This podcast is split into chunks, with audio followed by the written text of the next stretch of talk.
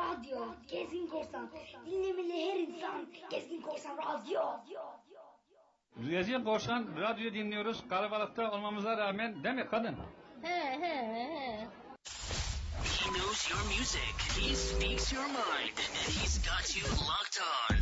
Because you're listening most greatest DJ on the world, Mr. Hakan Zorlu. Woo. Program başlıyor.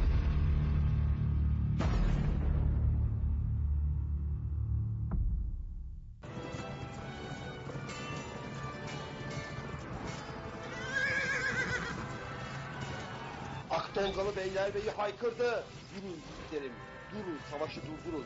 Başladı Hakan'la rüzgar nereden eserse.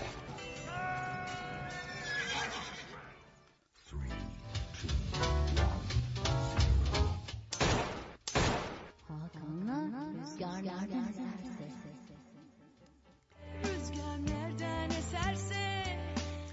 Evet efendim 15 günlük bir ara vermiştik. 15 günlük arayı niye verdik? Ee, araya yılbaşı girdi. Yılbaşı girince kimse beni dinlemeyecek diye düşündüğüm için program yapmadım ki. Gerçi dinlerdiniz ya değil mi? Vallahi bilmiyorum. Şimdi efendim bugün önemli konuğumuz var. Kim var? Sevgili dostum e, onkoloji uzmanı sevgili Kerim Kaban var. Kerim'le kanser üzerine her şeyi tartışacağız bugün. Sonra başka neler yapacağız bugün? Bugün müzik dinleyeceğiz. Kerim'in seçtiği birkaç tane müzik var onları dinleyeceğiz. Biraz sohbet edeceğiz. Sonra programı kapatacağız ama biraz evvel sevgili Süleyman'ın dediği gibi biraz evvel rekor kırmıştık. Şu anda rekora hala yakın vaziyete devam ediyor. Ee, yani acayip gidiyor bugün bilmiyorum. Hadi bakalım maşallah. İyi gidiyoruz iyi gidiyoruz. Ne yapalım bir şarkıyla başlayalım. Barış Manço'dan dinleyelim. Sonra tekrar toparlanana kadar zaten e, zaman geçmiş olacak. Saat 10'u çeyrek gibi de sevgili Kerim'i hatta alacağız gibi gözüküyor efendim. Buyurun Barış Manço'dan dinliyoruz.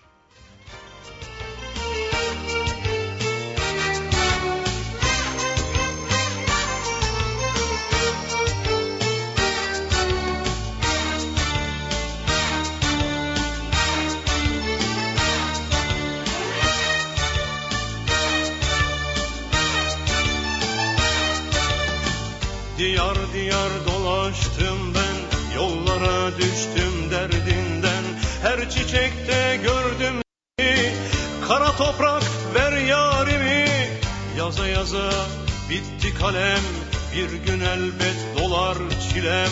Ben bu yola kurban olam Kara toprak ver yarimi. Gönül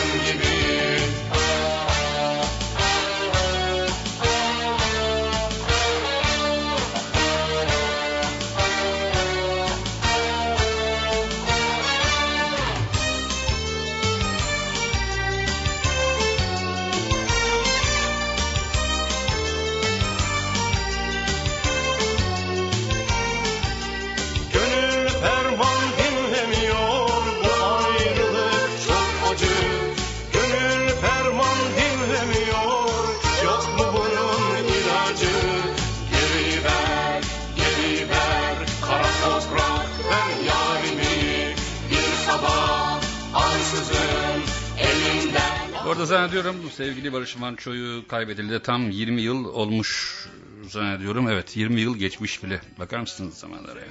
Fakir buradan geçer Kara toprak ver yarimi Deli gönül coştu çağlar Derdime dayanmaz dağlar Gelen ağlar giden ağlar Kara toprak ver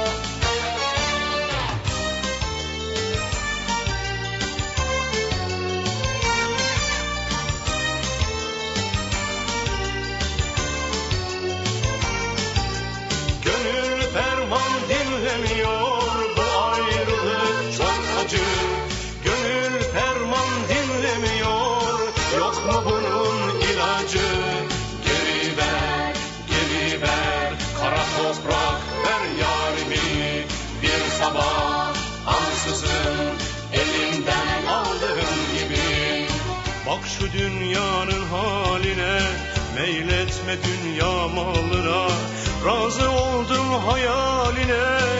Kara toprak ver yarimi Kimi alır kimi satar Hepsi de yan yana yatar. Barış derdine dert katar Kara toprak ver yarimi. Gönül ferman dinlemiyor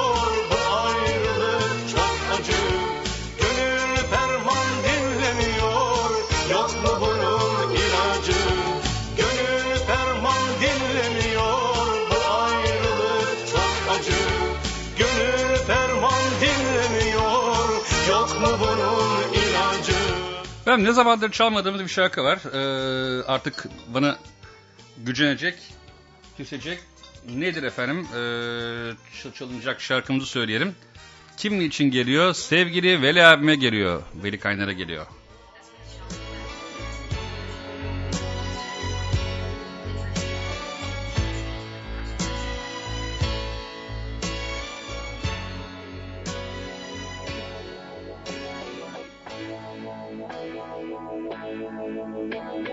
Ti amo, solo ti amo, in aria ti amo. Se viene testa vuol dire che basta, lasciamoci ti amo, io sono ti amo, in fondo un Evet efendim canlı e, yayında konuğumuzun gelmesine çok az kaldı. Şu anda limuzini e, stüdyoya doğru yanaşıyor. Bostancı stüdyolarındayız. Sevgili Kerim Kapı'na bekliyoruz efendim. Hadi bakalım. davanti al tuo seno. Ti odio e ti amo. È una farfalla che muore sbattendo le ali. L'amore che a letto si fa.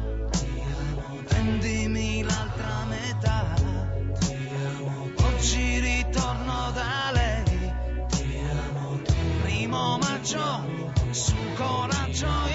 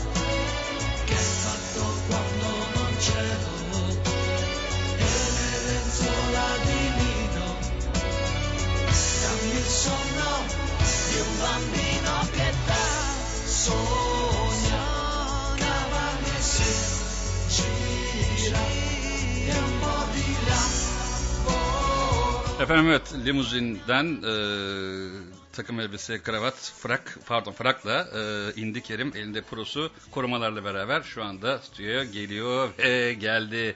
Kerimcim hoş geldin. Kerimcim, Hoş bulduk. Yayındayız. Hoş geldin. Nasılsın? Teşekkür ediyorum. Sağ olasın Hakan'cığım. Sen nasılsın? Ben deyim çok teşekkür ederim. Hoş geldin. Bizi kırmadığın için çok teşekkürler. Çok yoğun bir tempodaydın. Yurt dışı falan derken en sonunda seni yakalayabildik. Vallahi öyle oldu. Abi nasıl başlayalım? Ee, önce bir seni mi tanısın e, radyosu başındakiler ne dersin? Ee, tabii ki ne bilmek istersiniz?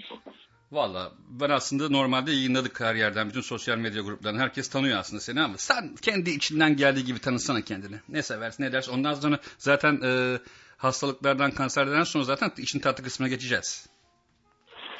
Valla zaten senin de paylaştığın gibi onkoloji uzmanıyım. Ee, ve e, bu işi çok uzun senelerdir yapıyorum. Ee, aynı zamanda e, bisiklet gibi, e, dalış gibi hobilerim var. E, elimden geldiğince okumaya çalışıyorum ama çok zamanım olmuyor. E,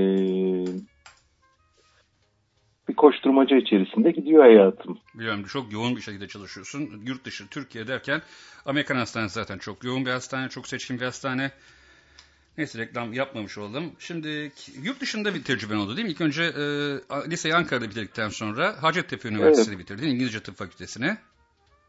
Aynen. Ben e, Hacettepe mezunuyum. E, gerçekten e, Hacettepe o yıllarda herhalde hala da e, öyle e, yaman bir üniversiteydi. Nereden biliyorsun dersen e, ilk e, sınavları kazanıp Amerika'ya gittiğimde aslında iç hastalıklarına Hacettepe'de başlamıştım. Ama bir yandan da tabii o zaman internet e, yoktu şimdiki gibi el yordamıyla e, Amerika'da doktor alımını sağlayan sınavlara girmiştik bir grup arkadaş. Onları kaz- kazanıp kabul edilip gittiğimiz zaman da e, 10 aylık asistandım ben e, istifa edip gittiğimde Hacettepe'den. E, orada gördüm ki e, ki bu 1993 falan gibi e, Hacettepe'nin bir dördüncü sınıf öğrencisi onların ikinci sene asistanını sabah kahvaltısında çıtır çıtır yer. Yani e, o kadar aslında e, iyi e, eğitmişti bize Hacettepe. E, Amerika'da bir 11 yıl e, geçirdim. Hepsi Houston'da, Texas'ta. E, önce iç- hastalıkları yaptım. Sonra e, onkoloji ve hematoloji yaptım. E, ayrıca e, Public of e, Master of Public Health işte kanser epidemiyolojisi yaptım. E, 11 sene sonra da 2004'te döndüm. Önce Acıbadem sonra Amerikan Hastanesi. E, şimdi bir 8 sene civarında Amerikan Hastanesi'nde çalışıyorum. Peki abi e, her gün karşı, karşıdan ya Ataşehir'den geliyorsun değil mi hala? E, taşındım. Taşındım. taşındın mı en sonunda? Nereye geldin abi? Yakın. Ya hastaneye yakına geldim. Yani. Hiç değilse şey yap. Şimdi bir sürü sorumuz var. O sorulardan sırayla başlayalım istersen. Senin de tabii bu arada hani ya bunu da altını çizmek lazım dersen e, onlara da e, yer verelim. Ve aynı zamanda Tabii, bir, bir takım insanlar zaten hala soru sormaya devam ediyor. Abi şimdi ilk önce şu kanserin aslında ne olduğunu bir anlatır mısın? Vallahi ka- kanseri anarşi olarak tanımlayabilirsiniz. Normalde vücudumuzdaki trilyonlarca hücre e, kurallar zinciri dahilinde e, bölünüyor, çoğalıyor e, ve komşularına saygı içerisinde e, yaşayıp gidiyor. Eğer e, bir örnek vermek gerekirse e, genetik kodunu kopyalarken bir hata yaparsa e, duruyor, o hatayı tamire gayret ediyor. Tamiri beceme, beceremezse intihar ediyor. Ee, komşularını aşmıyor, başka yerlere gitmiyor. Dolayısıyla aslında sonuçta kansere baktığımız zaman kontrolsüz çoğalma, e, sınırları tanımama, ait olmadığı yerlere gitme, e, bütün bunların hepsi bir arada. E, neden oluyor derseniz de e, aslında e, gerçek sebebi ne olursa olsun yani hücreyi oraya getiren şey ne olursa olsun e, son noktada hücremizin içindeki genetik kodda bir takım hasarlar oluşuyor. Bunlar çoğu zaman kanserojen maddelerden ötürü oluyor. Yani genetik kodu bozuyor ve bu hasarlar e, hücrenin e, o kontrol mekanizmalarını dinlememesine neden oluyor. Örneğin e, 3 milyar harflik bir kod var her hücremizin içerisinde. 3 milyar harflik. 3 milyar harflik. Yani e, bu bildiğiniz bir şifre gibi. Mesela e, ki DNA'nın şifresi e, alfabesi diyelim. 4 harfliktir.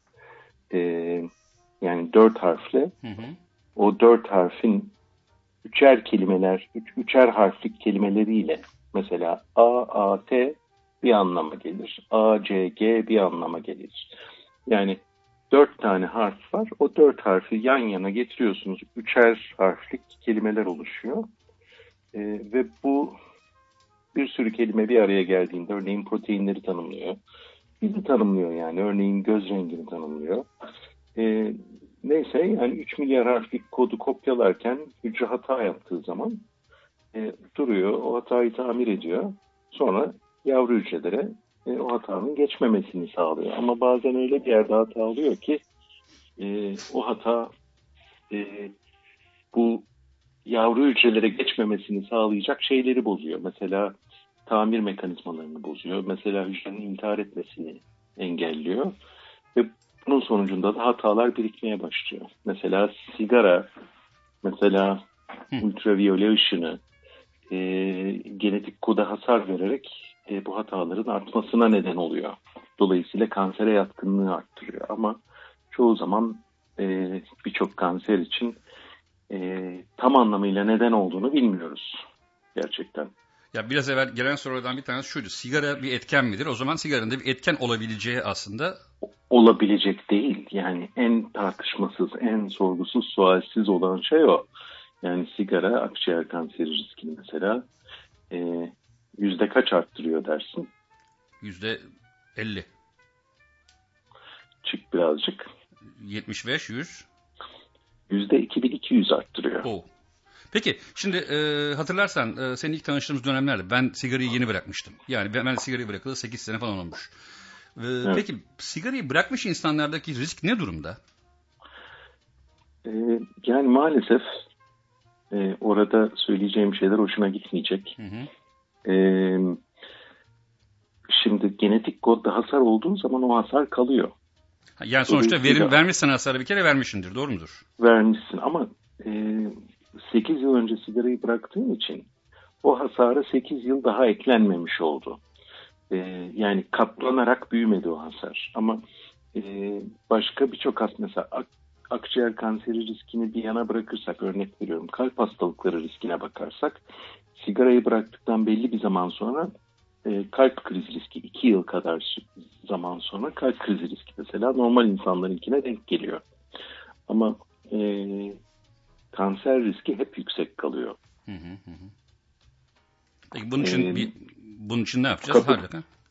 Yani yapacak bir şey çok yok. İçmemek lazımdı. E, hani içtikten sonra ya da içenler için zararın neresinden dönülse kârdır. Kapıdan 100 tane akciğer kanseri hastası giriyorsa e, bunların 90 ila 95'i eğer sigara olmasaydı hiç girmezlerdi. Yani, Yani 90 ila 95'i sırf oradan giriyor. Şimdi bir sürü insan diyor ki ama işte benim dedem 95 yaşına kadar günde 3 paket sigara içti. Hiç de bir şey olmadı. Ee, ben de şunu anlatmak istiyorum. Yani sonuçta sigara akciğer kanseri riskini 22 kat arttırıyor ama her sigara içen tabii ki e, kanser olmuyor. Bu birazcık sürat yapmaya benziyor. Mesela hani Hı hı hı. arabaya binip İstanbul'dan Ankara'ya gittiğin zaman e, 180 ile gidebilirsin. E, hiç de bir kaza olmayabilir. Ya da 90 ile gidersin ama kaza olabilir. Ama 180 ile yeterince uzun süre gidersen kaza yapma olasılığın 90 ile gittiğin zaman kaza yapma olasılığından çok daha yüksek. Biraz buna benziyor yani. Anlaşıldı. Peki e, burada hani şey vardır hep e, küçük hücre, büyük hücre falan der. Bu sırf akciğer kanseri için mi geçerli yoksa diğerleri için de geçerli mi? Yani şimdi tabii e, Ha pardon soruyu tam Hücreleri- sormadım aslında. Ufak hücresi durum kötü. İşte e, bu bir halk inancı mıdır ve hangi kanser türlerinde ufak hücre var diye gelmiş soru. Şimdi tabii e, şey gibi bakın mesela patolojide mikroskopla e, hücreleri şekilleriyle tanımlamaya çalışıyoruz tamam mı? Hı hı. E, onları tanımlamaya çalıştığımız zaman belli kategorilere ayırıyoruz. İşte şu hücreler birbirine benziyor onları şu kutuya koyalım. Bu hücreler birbirine benziyor onları bu kutuya koyalım gibi. Tabii giderek artan bir şekilde hücreleri aynı zamanda moleküler olarak tanım, tanımlamaya başlıyoruz. Yani sadece görünümüyle değil. Dolayısıyla e, mesela akciğer kanserini ele alalım. Akciğer kanserinde e, çok uzak olmayan bir zamanda yani benim eğitimime başladığım zamandan epey sonra bir küçük hücreli dış akciğer kanseri vardı. Bir de küçük hücreli akciğer kanseri vardı. Hı hı. O kadar. Hı. Çok aldırmazdık küçük hücreli dışı akciğer kanserinin altında başka neler var, neler yok diye. Yani adenokarsinom vardır ve squamöz hücreli e, kanserler vardır. Fakat şimdi giderek artan bir şekilde e, çok çok hepimiz için, bütün do- doktorlar için net hale geliyor ki akciğer kanseri dediğin şey, bunu sadece bir örnek olarak veriyorum.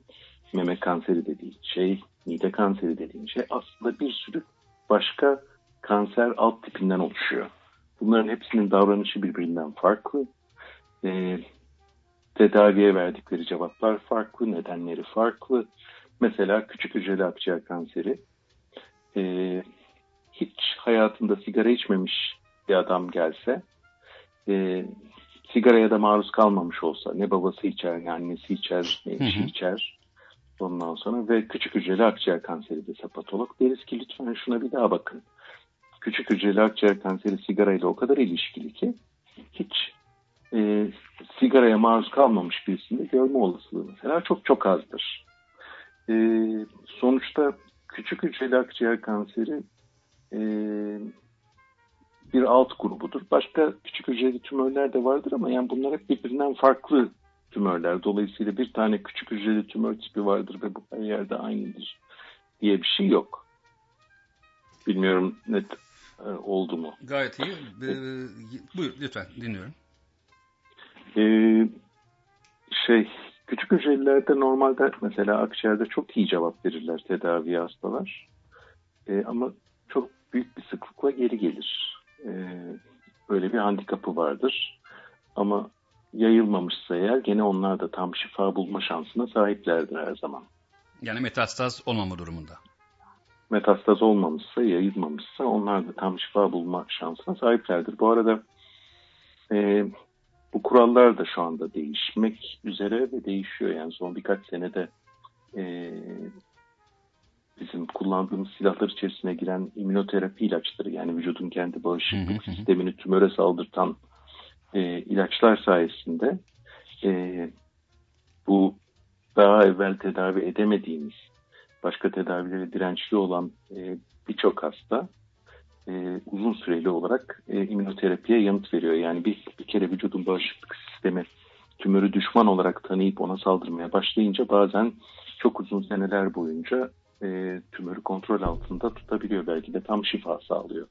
Dolayısıyla bu bütün bu söylediğimiz şeyler hani az önce dedim ya yayılmış hastalık değilse falan o zaman çok daha e, yani şifa bulma şansı yüksektir. Şimdi immünoterapi sayesinde ya- yayılmış hastalıkta bile birçok kanserde artık şifa bulma şansı doğuyor ve e, bunlar o kadar hızlı değişiyor ki e, inanılmaz bir hızla değişiyor. E, mesela iki yıl önce anlattığım şeylerle e, bir yıl önce anlattığım şeyler farklı ve şimdi anlattığım şeyler farklı. E, ve garanti veriyorum bir yıl sonra da bambaşka şeyler anlatacağım ki çok e, bir onkolog için çok heyecan verici zamanlar bunlar. Aynı zamanda tabii çok e, dikkatle gündemi takip etmenin gerektiği zamanlar. Önümüzdeki sene sana kesin bağlanacağız gene. Çünkü bizim Celil diye bir arkadaşımız var. Kendisi uçak mühendisi. Ben Celil'i her sene arıyorum böyle. Diyorum Celil geçen sene aramışım bu sene de. Dedim Celil bir değişiklik var mı? Hakan yok uçaklar uçuyor tekerlerin üzerine iniyor. İyi günler deyip kapatıyor telefonu. Sende biraz daha durum farklı gibi gözüküyor. Sen de... Ben de durum çok farklı evet. Ya bunlar aslında yetişmesi de çoktu. Mesela benim biliyorsun ata diş hekimliği okuyor, İngilizce diş hekimliği okuyor. Allah kolaylık versin o terimleri nasıl ezberliyorsunuz? Hakan Erim'e de bazen ben diyorum. Ve öyle yani valla bence e, tiyatro oynam oynayabilecek en e, şey insana diş hekimleri ve doktorlar bana kalıyor. Çünkü öyle terimleri ezberliyorsunuz ki oradaki rolü senaryoyu ezberlemek için bir sebep yok diye düşünüyorum. Bir dil öğrenmek gibi bu. Yani bir Ya kesinlikle öyle. öğrendiğin zaman e, hani ondan sonra zaten o zor gelmiyor. Yani mesela eğer İngilizce konuşuyorsan ya da Fransızca konuşuyorsan o e, zaten doğal geliyor. Şimdi biraz evvel sigaranın çok büyük faktör olduğunu söyledik ama şimdi burada sorudan bir tanesi modern ve fazla plastikli hayatında kansere etkisi var mı? Yani çevre kirliliğinin kansere etkisi veyahut da hangi kanser türlerine karşı etkisi var? Mutlaka var ama e, seni şaşırtacak bir şey söyleyeceğim burada. E, belki korktuğumuzdan çok daha az e, bu risk. Allah Allah diyeceksin ama hani sabahtan akşama kadar hep bambaşka şeyler dinliyoruz. Şimdi e, iyi istatistik tutan ülkelerin istatistiklerine baktığın zaman 1930'lu yıllardan itibaren mesela Amerika'da e, şu anda hayatımızda olan birçok kanserin rastlanma sıklığının artmadığını görüyoruz. Bu cümleyi tekrar ediyorum. Rastlanma sıklığının artmadığını görüyoruz. Fakat bir şartım var. Ee, yaşa göre standartize edilmiş olarak bakmak lazım. Teknik konuşmayalım. Ne demek bu? Mesela 1930 yılında e, 50 yaşında olan e, bin erkeğe baktığını düşün. Kaç kanser çıkıyor, hangisinden çıkıyor? Ya da 10 bin erkeğe baktığını düşün, tamam mı? 50 yaşında. 1970 yılında, 2000 yılında ve 2010 yılında yine 50 yaşında, o zaman 50 yaşında olan 10 bin erkeğe baktığın zaman oranların aynı olduğunu görüyorsun. Peki niye kanser patlamış gibi? Yani niye böyle algılıyoruz? Popülasyonun artmasından Ee, dolayı mı? Ve popülasyonun artmasından ziyade popülasyonun yaşlanmasından ötürü. Çünkü her ne kadar kanser genç yaşlarda da oluyorsa da e, aslında e, rastlanma sıklığı ileri yaşlarda çok daha fazla artıyor. Mesela meme kanseri e, 25 yaşında e, 10 binde bir oluyorsa bir yılda e, 85 yaşında bu 35 kat artıyor. Dolayısıyla e, kızamıktan ölmeyince, zatürreden ölmeyince, e, savaşlarda ölmeyince, ishalden ölmeyince e, bir, zaman, bir zamanlar 40 yaşı geçemeyen Evet, e, insanoğlu. insanlar 60'a, 70'e, 80'e, 90'a geliyor ve o zaman kanser karşılarına çıkmaya başlıyor.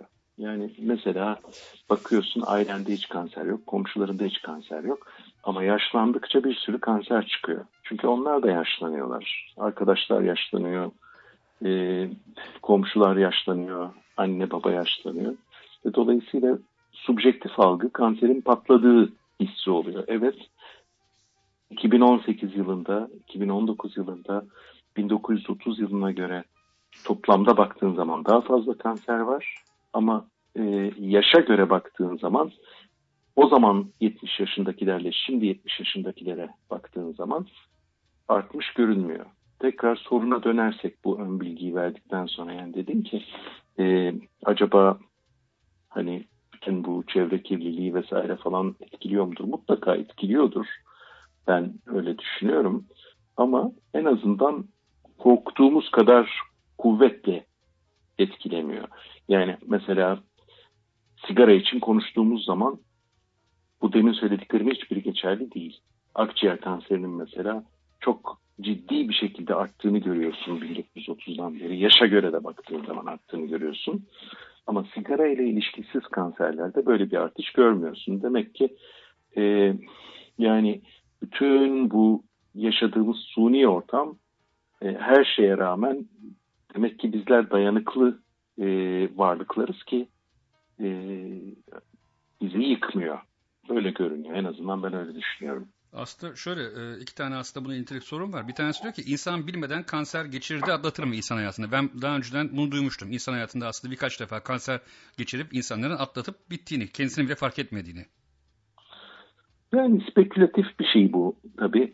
Ee, şimdi mümkündür ki e, bağışıklık sistemi e, kanserleşmekte olan bir takım hücreleri yakalayıp yok ediyordur. E, ve e, yine mümkündür ki e, mesela kanserli hücreler çoğalırken bir süre onu durduruyordur. Ondan sonra artık durduramadığı noktada bunlar ortaya çıkıp yayılıyordur. E, bunun bu, bu, bu varsayımlara nereden geliyoruz dersen mesela bir hasta meme kanseri için ameliyat oluyor Hı hı. Ee, ve e, hani iyileşiyor ama bakıyorsun mesela 7 sene sonra hastalık geri geliyor nadir de olsa şimdi baktığın zaman bu nasıl oluyor demek ki bu hücreler bir yerlerde o daha ta ilk ameliyat olduğu zamanda bir yerlerde saklanmış vücut bunu ya kontrol altında tutmuş e, yani vücut öldürmüş, onlar çoğalmış. Vücut öldürmüş, onlar çoğalmış. Dinamik bir denge içerisinde daha fazla büyümesine izin vermemiş. Ya da bu tümör hücreleri hayatta kalıp çoğalmaları için gerekli bir takım yetenekleri ancak o zaman kazanmışlar ve o sayede çoğalabilmişler. Hani o ana kadar belki bir toplu iğne başından bile küçük olarak kalmışlar. Yani e, sonuçta e, söylemeye çalıştığım şey e, yani ihtimaldir ki e, vücudumuzda ortaya çıkmış olan kanserleri bağışıklık sistemlerimiz e, belli bir dönem kontrol altında tutup ondan sonra o kontrolü yitiriyor olabilir o dönemden sonra. Ama hayatımız boyunca birkaç kez kanser geçiriyoruz e, önermesi ne kadar doğrudur, ne kadar spekülatiftir onu bilemeyeceğim. Peki bu kemoterapi aşamasında veya radyoterapide bunların e, sonuçta illa bir kısmı korunup kalıyor mu diyorsun? E, yani kanser hücrelerinin mi? Kanser hücrelerinin evet.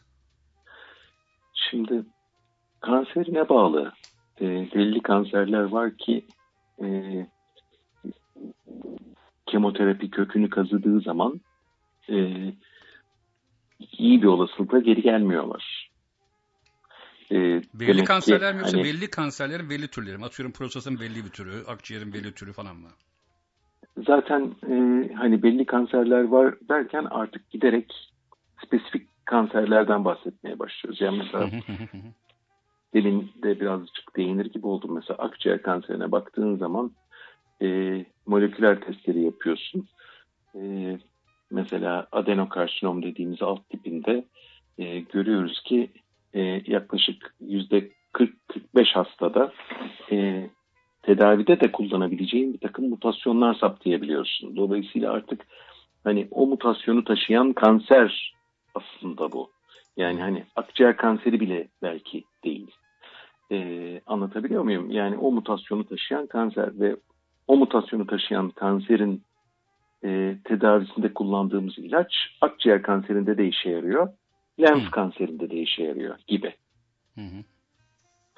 Ee, nerede kalmıştık yani soruna e, geri dönersek eğer e, bu e, İnsanların bilmeden kanser geçirdi. e, onu geçtik zaten. O oluyor olabilir ama yani spekülatif bir şey. Yüzde yüz bir şey söylemek mümkün değil onunla ilgili olarak. Bir sonraki sorun neydi? Bir sonraki sorum ne? Ee, eskiden eriyip giden insanlara e, ince hastalıktan gitti derlerdi. Bu kanser miydi? Bunu da Ercan Erten sormuş. E, kanser miydi diye soruyorsun. Şimdi Herhalde diyor ki eskiden, ha, es, evet, eskiden çoğu adam küt diye ölürdü ya. Erilir. Evet. Valla birçok sebebi olabilir. Yani enfeksiyöz sebepler olabilir. E, feremin kendisi olabilir.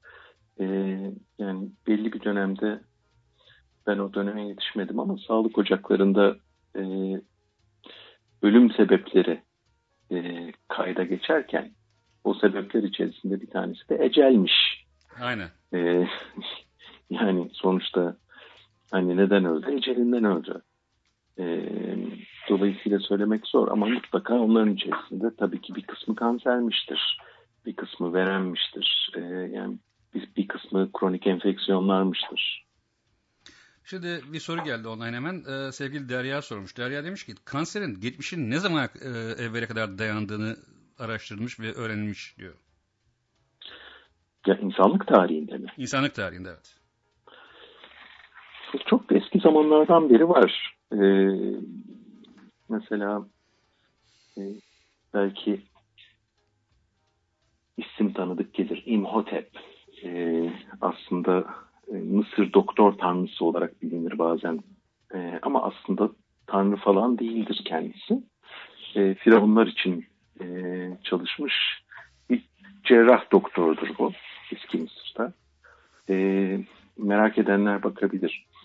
Edwin Smith e, papirüsü diye bir e, papirüs var. Bu Bir daha tekrar tekrar edebilir misin Kerimcan onu? Edwin, e, D-W-I-N, Smith.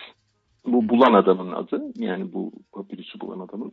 O zamanlar tabii e, sonuçta kitap yok, bir şey yok. E, yani milattan 4-5 bin yıl öncesinden bahsediyoruz. E, daha yazının yeni yeni kullanıldığı zamanlar e, yazılan şeyler kopyalanırmış. Yani birkaç yüzyıl geçip birkaç bin yıl geçtiği zaman tekrar tekrar kopyalanırmış. Dolayısıyla tam zamanını söylemek zor ama e, en azından mesela burada e, kanserden bahsediliyor. E, ondan çok daha yeni zamanlarda günümüzden e, 2000 e, 2400-2500 yıl önce e, işte Hipokrat yani bu İyon uygarlığının e, Yunan adalarında e, yaşamış olan doktorlarında mesela yine kanserden bahsediliyor. E, tedavisinden, tedavi şeklinden bahsediliyor tabii. E, doğal olarak e, yapılabilecek şeyler o zamanlar çok sınırlı.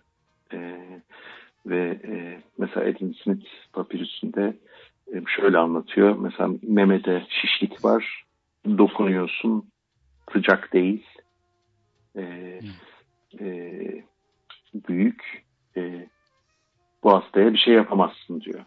İşte meme kanserini anlatıyor. E, enfeksiyon olsa mesela yarayacak, ameliyat edecek falan. Bunları gayet böyle e, şey olarak bir cerrahi e, netlikle biz aynı aynı bir textbook gibi anlatıyor. Dolayısıyla kanser hayatımızda çok uzun zamandır var. E, ama demin de söylediğim gibi yani hani yaşlanma şansına varamayan e, toplumlarda ki o aslında 1900'lü yıllardan önce herkes yani 35-40 yaşına varmak yaşlılık sayılırmış. Tabii tabii 50 yaşında adam dede yani. Tabii yani bunları bunları tabii çok daha az görürmüşsün. Ee, yani kanser hep hayatımızda mantıklı da zaten olması. Çünkü vücudumuzda trilyonlarca hücre var. Ee, her hücrenin içerisinde 3 milyar harflik bir kod var. Ve bu hücreler e, yüz milyarlarca kere bölünüyorlar. Bu kod her bölünmede harf harf kopyalanıyor. Ee, benim şaşırdığım şey aslında ne kadar mükemmel bir yapımız var ki bu kadar az kanser oluyoruz. Çünkü bu kadar az hata yapıyor vücut bunları Evet, kopyalarken.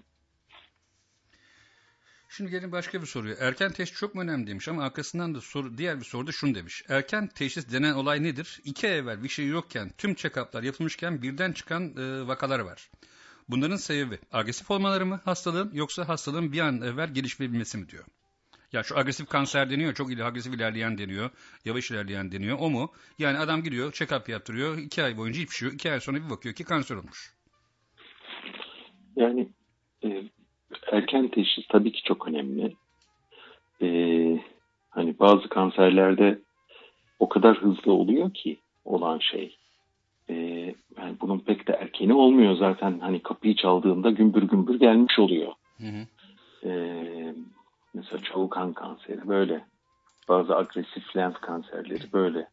Yani çok hızlı bir şekilde geliyor. Dolayısıyla zaten iki ay önce baksanız bir şey görmeyeceksiniz. Ee, en azından e, yöntemlerle bir şey görmeyeceksiniz.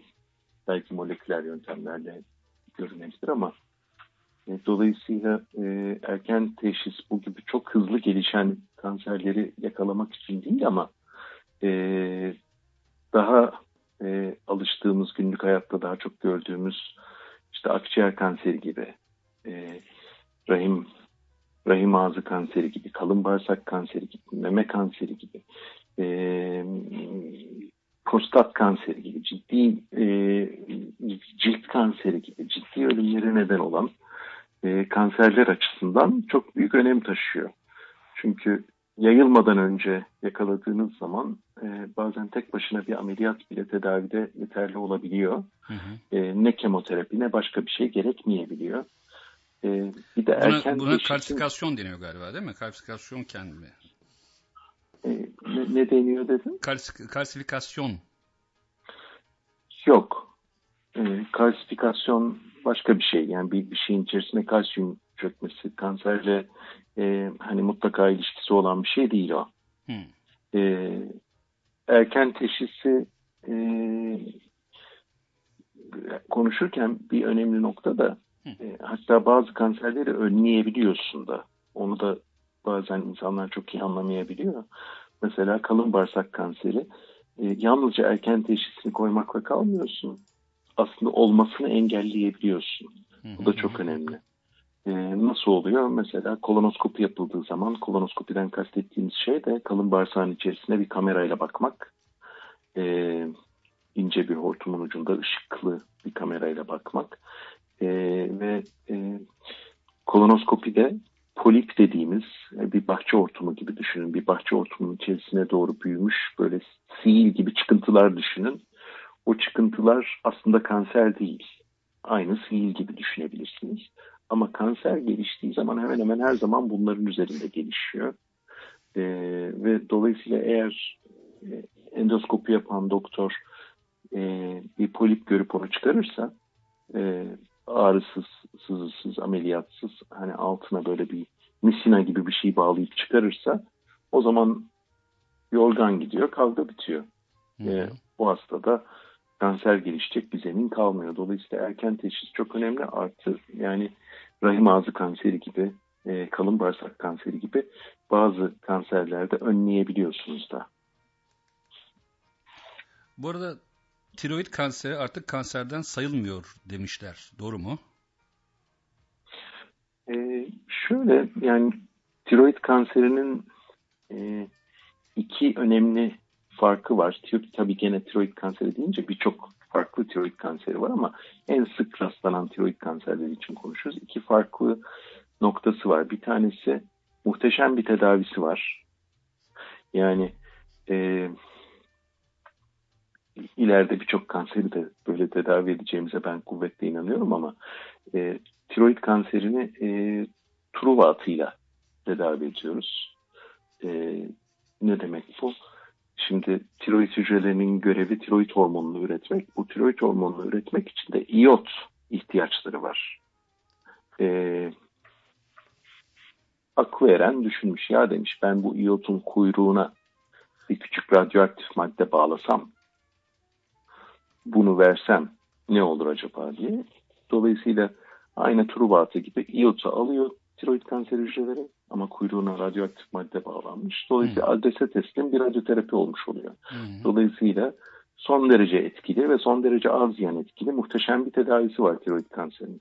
Bu bir. İkincisi de genellikle tiroid kanserleri e, çok mülayim kanserlerdir genellikle ama her zaman değil tabii ki. Dolayısıyla tabii ki tiroid kanseri de kanser ama e, hani çok çok daha az korkulası bir kanser. Aynı şey prostat kanseri için de geçerli. Yani prostat kanserinin de birçoğu aslında mülayim kanserlerdir. E, e, hepsi değil. Bazıları son derece agresiftir ama mesela şöyle söylemek lazım. E, trafik kazasında ölen başka bir sebepten yani ölen e, 90 yaşında 100 erkeğin açıp prostatına baksanız e, bu 100 erkeğin 80'inde 90'ında e, prostat kanseri bulursunuz. Hı hı. Yani %80 bir oranda belli bir yaşın üzerinde aslında hastanın ölümüne neden olmayan, klinik olarak e, ortaya çıkmayan, muhtemelen de hastanın hiç bilmeyeceği prostat kanseri bulabilirsiniz. Yani dolayısıyla birçok e, prostat kanseri ve birçok tiroid kanseri e, tabiri caizse mülayim kanserlerdir. Peki bunlarda kemoterapi, radyoterapi uygulanıyor mu genelde? E, prostat kanserinde uygulanıyor. E, tiroid kanserinde tabii gene uygulanması da kanseri seçerek yani dedim ya hepsi değil bazıları agresif oluyor. Dolayısıyla bir takım kriterler var. O kriterlere bakıp hangisinde uygulanacağına karar veriyorsunuz. Tiroid kanseri içinde adrese teslim radyoterapi temel e, tedavisi. Ama e, mecbur kalınan vakalarda hani o istisnanın istisnası vakalarda kemoterapi olabilir ama hani son seçenektir. Peki abi ne yapalım? Bir müzik arası verelim. Ondan sonra devam edelim mi? Top sende Hakan. Nasıl yapalım o zaman? Your Water'ı dinleyelim. Kimden dinleyelim? Aa, kimi dinleyelim? Söyle bana seçenekleri. Your Water var şu anda hemen. O çok güzel. Tamam harika olur. Hemen dinliyoruz. One more time for Parker Millsap.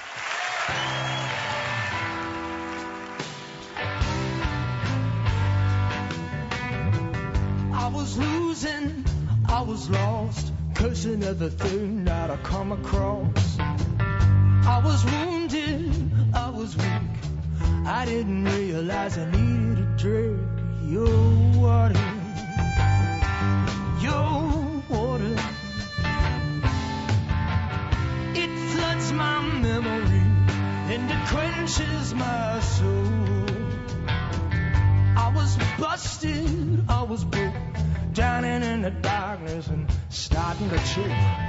I was struggling, I was stranded, but then I bent down and cupped my hands in your water, your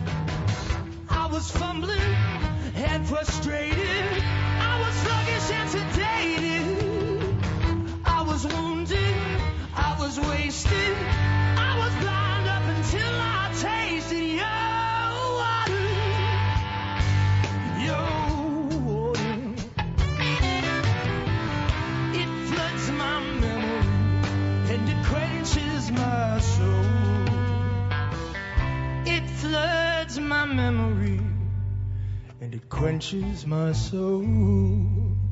Hakan'la rüzgarlardan. Evet sevgili dinleyiciler şu anda saatlerimiz 22.49 gösterirken sevgili Kerim Kaban'la kanser üzerine her şeyi konuşmaya devam ediyoruz. İlginin de oldukça yaygın olduğunu görüyorum. Çok hoşuma gidiyor. Birazdan e, bakalım tam bir rekor böyle acayip bir şey kıracak mıyız ona bakacağız. E, Kerim şimdi kanserin evreleri nasıl belirlenir ve skala nedir? Bunu benim kuzenim sormuş. Yani yine gene her kanser için değişir. Mesela hani insanların kafasında bir e, düşünce var sanki e, evre 1, 2, 3, evre 4 olunca iş bitmiş gibi. E, her kanserin değişir. Mesela lenf kanserlerinde e, ki lenf kanserleri deyince de yani yine aslında e, yüze yakın farklı kanserden bahsediyoruz. Ee, ama e, yayılmış evrede bile olsa tam kökünü kazımak mümkün olabilir. Testis kanserinde yayılmış evrede bile olsa tam kökünü kazımak mümkün olabilir. Ee, sonra şimdi mesela akciğer kanserinde e, eğer kanserin açığını yakalarsanız demin söyledim ya hani bir sürü farklı mutasyon var artık çalıştığımız ve bu mutasyonlara yönelik kullanabildiğimiz ilaçlar var. E, kanserin açığını yakalarsanız eğer o zaman yayılmış da olsa mesela e, öyle hastalarımız var. E, mesela beyin metastazı var. E, lenflerine yayılmış durumda. Yani yaygın hastalığı var. Ama alıyor hapını ve normal hayatına devam ediyor. E, senelerce. E, o hap çalışmayı kestiği zaman diğer e, ilaca geçiyor. E, bunu niye anlatıyorum? Yani hani aslında evreleme sadece biz doktorlara e, kafamızda tedavi seçimi konusunda bir fikrimiz olması için relatif bir fikir veriyor. Yani bir kategoriye koyuyor hastayı. Bir de çalışma yaparken hastaların verilerini kıyaslamamıza yarıyor. Yani dolayısıyla eskisi gibi e, insanlar evre e, kanserin evresine takılmamalı. Daha önemli soru kanserinin evresinden çok e, tedavisi var mı yok mu? Esas önemli soru o. Bir de işte insanlar şimdi internet açıp herkes doktor olmaya başladılar ya. Aa kulağın ağrıyor sen kulak kanseri olmuşsundur falan. Bu arada ben mesela çok enteresan hiç kulak kemiği kanseri diye bir şey duydum ya. Böyle bir şey de varmış. Yani her yerde olabilir tabii. Evet, o da çok enteresan. Mümkün. Şimdi e, evet bilinen türlerde dünyaca kabul görmüş bir tedavi protokolü var bildiğim kadarıyla benim. Bir de e, bu, evrelere göre standart bir şey mi? Yani atıyorum işte bilmem nenin e, ikinci evresinin bilmem neresindeyse o iki tane skala karşılaştırıyor. Bir şeyler karşılaştırıyorsunuz bildiğim kadarıyla. Bu bir standart mı? İnvazif doktoralde mesela veyahut da işte başka bir şeyde. Bu dünyanın her yerinde kullanılır mı yoksa doktorun inisiyatifine kalmış bir şey midir? Şimdi e, hem evet hem hayır. Yani giderek artan bir şekilde e, hastalar daha kişisel bir tedavi görüyorlar. Yani çünkü demin dedik ya mesela her meme kanseri bir değil. Dolayısıyla mesela 6 ay önce belki öyle ama şimdi e, yeni bir şey çıkıyor. E, o meme kanserinin e, mesela bir başka alt grubunda farklı bir tedavi önerebiliyorsunuz. E, dolayısıyla e, hani evet hastaları belli kutulara koyuyoruz e, ve o anki bilgimize göre o kutu için e, ideal tedavi şu olabilir e, diyoruz. Ama e, tabii hayat hiçbir zaman siyah ve beyaz değil. Mesela bugün e, bir hastayla yaptığım bir konuşmayı anlatayım. İ- İran'dan gelen bir hasta. E, şimdi yayılmış e, melanom e, tanısı almış. Hı hı. E, şimdi nasıl düşünürsünüz? Normalde en iyi tedaviyi vermek lazım değil mi? Tamam. E, en iyi tedavi alacak. Tedavisi immünoterapi. Yani vücudun kendi bağışıklık sistemini tümöre saldıran e, bir tedavi. E, ama üç tane temel seçeneği var. Yani klinik çalışmaların faydalı olduğunu gösterdiği üç değişik alternatif var. Bu alternatiflerden bir tanesi e, iki tane farklı immünoterapi ilacını birlikte kullanmak. Şimdi e, en güzel sonucu bununla alıyorsunuz. E, tamam onu verelim o zaman. Nitekim İran'daki doktoru da bunu önermiş. Hı hı. E, ama tabii hani denir ya şeytan ayrıntıda gizlidir.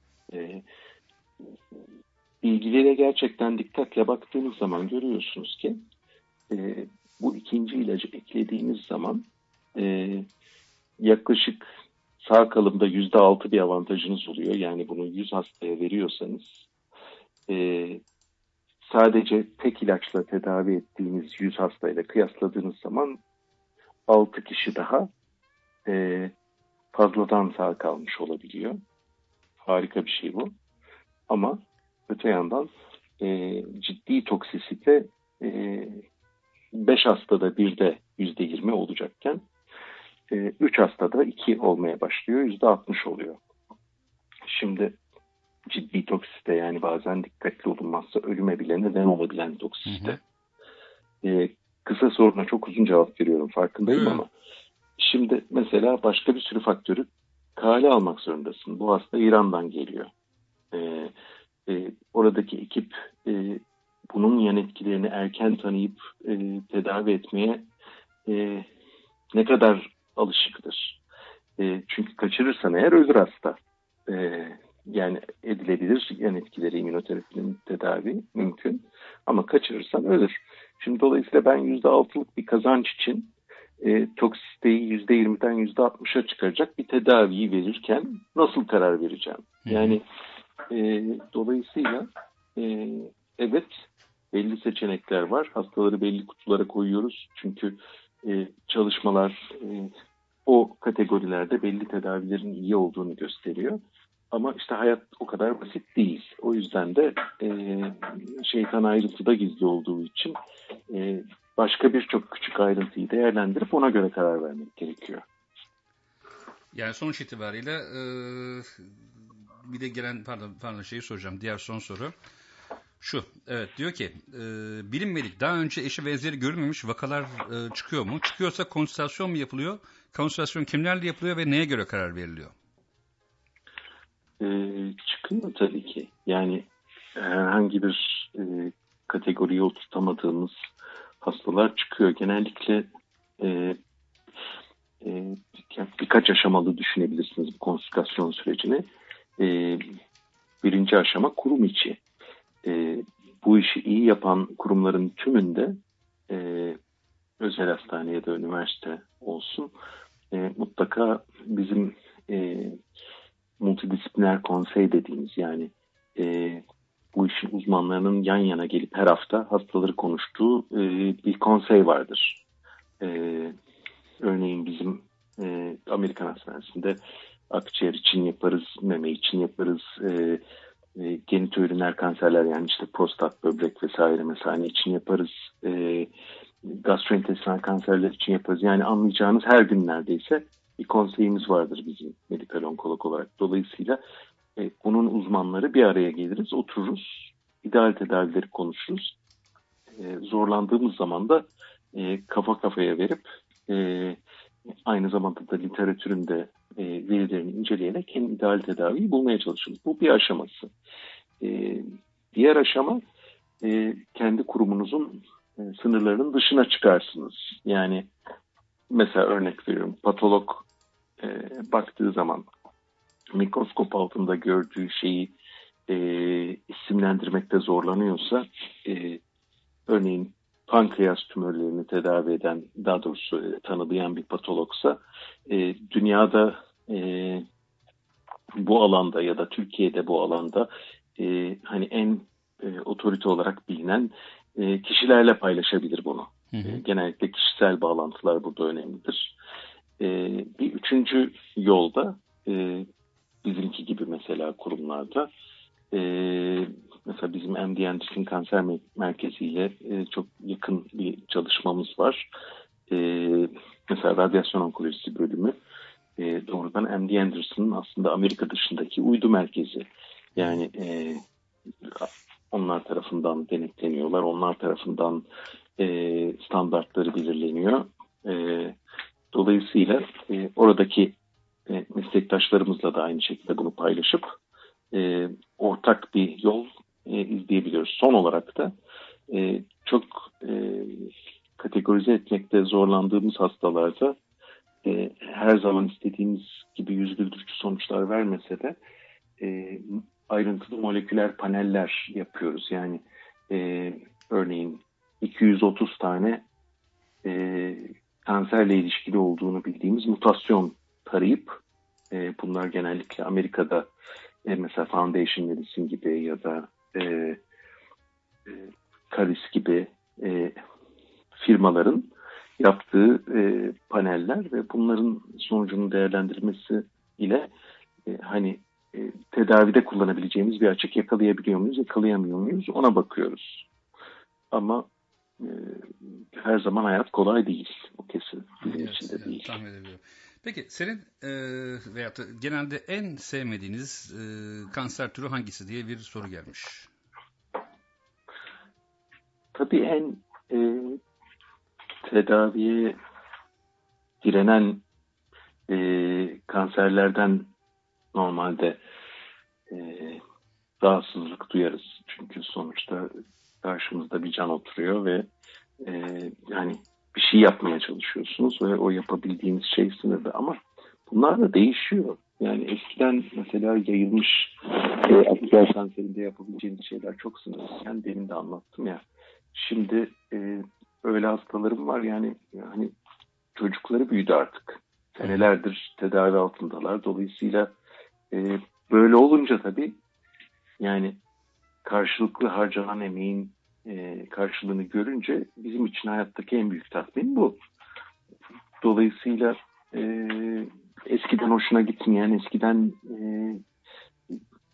içinde bir acılık bırakan kanserler şimdi e, çözülebilen, tedavi edilebilen kanserler haline geliyor. O yüzden hani şöyle bir kanserdir demek zor. Bizi zorlayan kanserler içerisinde mide kanserleri vardır, pankreas kanserleri vardır, e, karaciğer kanserleri vardır ama bunların içinde de yine şimdi e, hani gerçekten mucizevi sonuçlar aldığımız hastalar var. E, dolayısıyla e,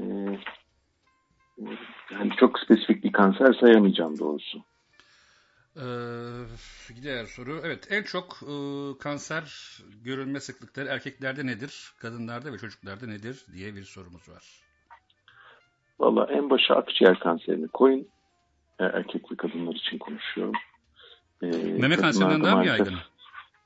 Vallahi maalesef sigara içmeye yayıldıkça e, buna bağlı olarak e, şey sıklığı, akciğer kanseri sıklığı e, kadınlarda da bir numaraya e, geçmiş durumda. Erkeklerde ise o kadar önde ki akciğer kanserinden ötürü ölümler e, ondan sonra gelen üç kanseri e, toplamından daha fazla. Yani hani öyle anlatmak lazım. Ee, tabii erkeklerde demin de söylediğim gibi çoğu klinik olarak e, anlamlı olmasa bile e, prostat kanseri aslında yeterince yakından bakar ve ararsanız çok e, prostat kanseri ama e, klinik olarak anlamlı hale gelen prostat kanseri çok şükür ki daha az. Kalın bağırsak kanseri hem erkeklerde hem kadınlarda e, önde gelen kanserlerden bir tanesi. Mide kanseri Türkiye'de e, kadınlarda ve erkeklerde önde gelen e, kanserlerden e, bir tanesi. E, bu arada çok kısa bir dipnot mide kanseriyle ilgili. Mide kanseri e, sosyoekonomik düzeyin iyileşmesiyle birlikte Artıyor. e, e, azalıyor. Azalıyor mu? Çok nedir? Ben normalde e, daha çok işte e, şarküteri yemenin sanki daha e, şey olduğunu düşünmüş, düşünürdüm hep. O da bir diğer nokta. O da hemen arkasından onu söyleyecektim.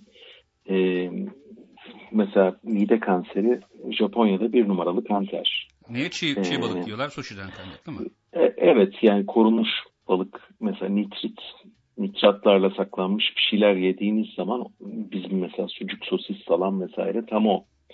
Ee, bunlar iyi şeyler değil. Amerika'da yüzyılın başında mide kanseri 3. sıradaymış. Şimdi ilk 10'da bile değil. Hmm. e, buzdolabının daha çok kullanılmasıyla dolayısıyla bu besinleri saklamak için işte tuzlama gibi ya da işte e, nitrat nitritleri kullanarak saklama gibi yöntemlerin giderek azalmasıyla e, bu e, sıklığı giderek mide kanserinin azalıyor. Türkiye'de de e, eskisine göre şimdi daha az mesela. E, kadınlarda tabii e, e, yani yumurtalık, e, rahim, e, rahim ağzı kanserleri de yine sıkça görülen kanserler içerisinde. Çocuklar için açıkçası e, çok fazla spesifik veri veremeyeceğim. Çünkü e, ben çocuk hasta görmediğim için e, o konuda eksiğim yani. Her şeyin bir uzmanlığı var. E, benim uzmanlığım erişkin hastalar. Ya işte bende de e, sen eminim çok çok fazla görüyorsun. Ben de sağlık sigortalarında mesela o kadar çok vaka şey görüyoruz ki insan bazen böyle e, geldi çıldırma noktasına gelmiyor değil. Gerçekten işin çok zor olduğunu çok iyi anlayabiliyorum. Bir sorumuz daha var. Sorumuzda sorumuz diyor ki epidemiyoloji ne demek diyor. Epidemiyolojiye şöyle bakabilirsiniz. E, şimdi mesela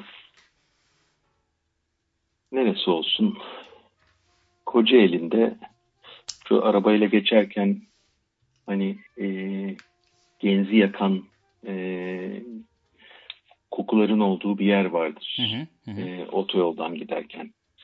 E, mesela e, orada e, eğer e, belli kanserler için e, ne sıklıkta olduğuna bakarsanız sonra da onu mesela Ankara ile kıyaslarsanız ya da ülke geneliyle kıyaslarsanız bu size bir takım ipuçları verir. Nedenleriyle ilgili. Aynı şey mesela e, bir radyasyon kazasından sonra acaba e, Karadeniz'de hangi kanserlerin sıklığı arttı? Mesela ona bakarsanız olur. Epidemiyoloji bunları inceler. E, yani ipuçları yakalamayı hedefler. E, bir örnek vereyim mesela. E, Amerika'da bir kasaba vardır. E, belki duymuşsunuzdur. Şey, Massachusetts'e Framingham kasabası. E, 40-50 bin kişilik falan bir kasaba. 1950'lerde burada bir çalışma başlatıldı. Epidemiyolojik çalışma başlatıldı. E, yaptıkları şey şu. E, orada doğan e, herkesi e, kayıt altına alıyorlar. E, ve belli aralarla e, bir takım şeyleri ölçüyorlar. Mesela tansiyonu ölçüyor, işte şekeri ölçüyor, e, kiloyu ölçüyor. E, bahsettiğim zaman 50'lerin ortalarından itibaren.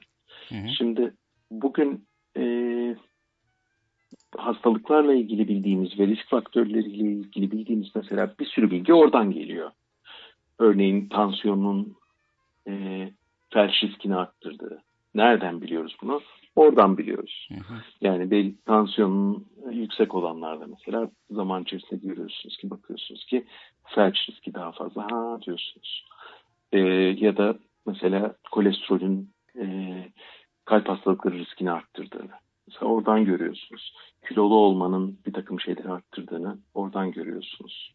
Ee, dolayısıyla epidemiyoloji bu şekilde ilişkileri kurup e, bize e, ipuçları sağlayan e, bir, bir, bir bilim dalıdır.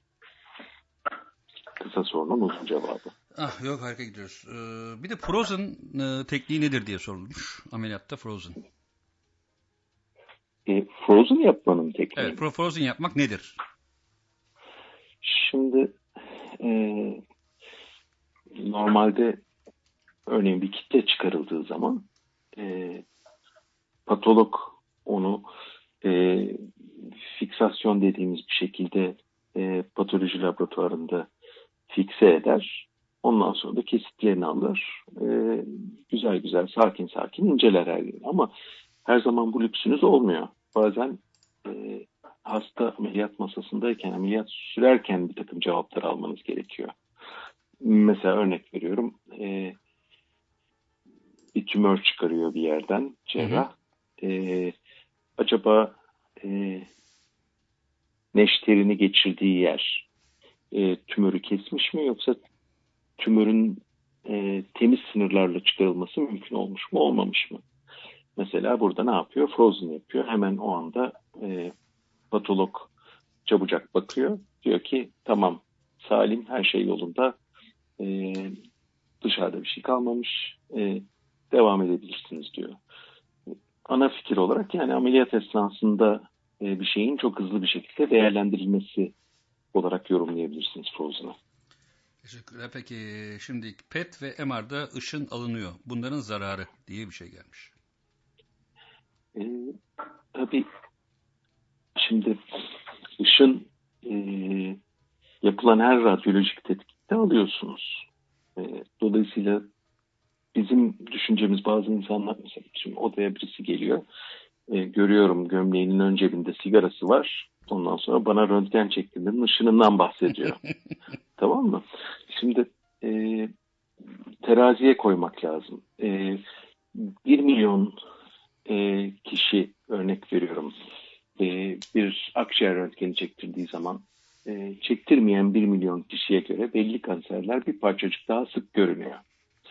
E, ama eğer çektirmeniz e, hayati önem taşıyorsa e, bu risk son derece kabul edilebilir bir risk, küçük bir risk. Bütün olay gereksiz testler yapmamakta. E, bir PET-BT'de mesela e,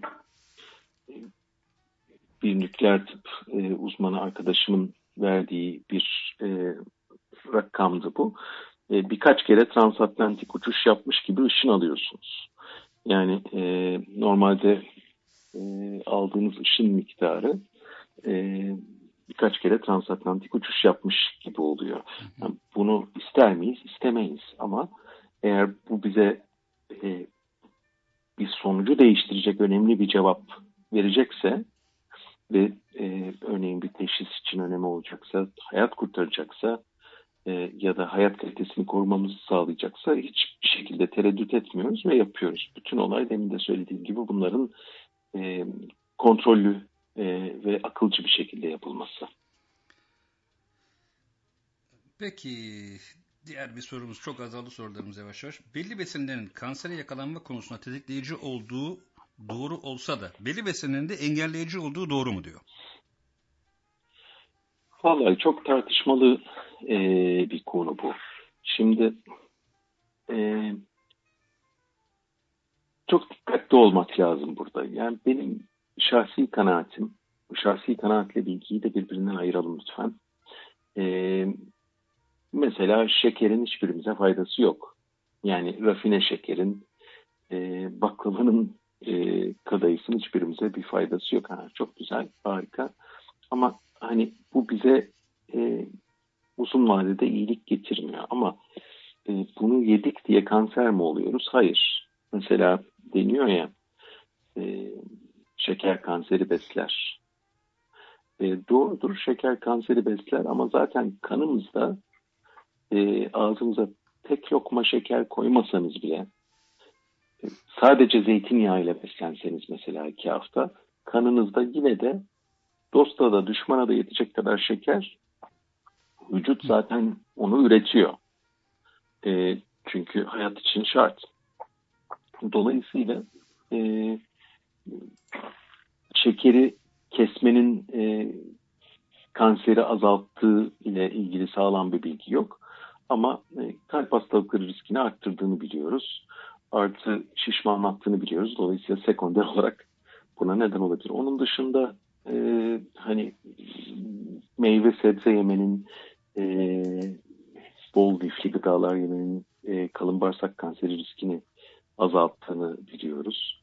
Ama tekrar e, madalyonu çevirip öbür tarafından bakarsanız hani hiçbiri yine sigara gibi değil. Sigara e, yüzde 2200 arttırıyor. Mesela diyorsunuz ki meyve sebze yemek işte kalın bağırsak riskini e, 1.4 kat azaltır diyorsunuz mesela. Anlatabiliyor muyum? Yani dolayısıyla perspektife koyduğunuz zaman e, belli ki e, tam nedenleri konusunda e, hakim değiliz ki şunu yaparsanız şu e, kanser riski böyle azalır e, diyemiyoruz henüz. E, artı işte hayat bazen çok komplike ya. Mesela e, Çin'de yaşayan kadınlara bakarsanız eğer e, bunların meme kanseri riskinin çok düşük olduğunu görüyorsunuz. E, gerçekten çok düşük. Çin'de birinci kanser e, karaciğer kanseridir. Bu da doğrudan doğruya hepatit oranlarının yüksek olmasıyla alakalı ama meme kanseri oranı düşüktür.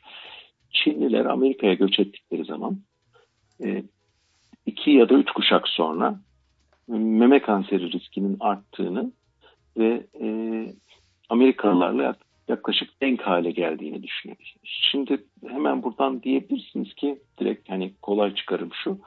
E, öyleyse Çinliler gibi beslenelim. E, tabii dedim ya hani hayat o kadar kolay değil.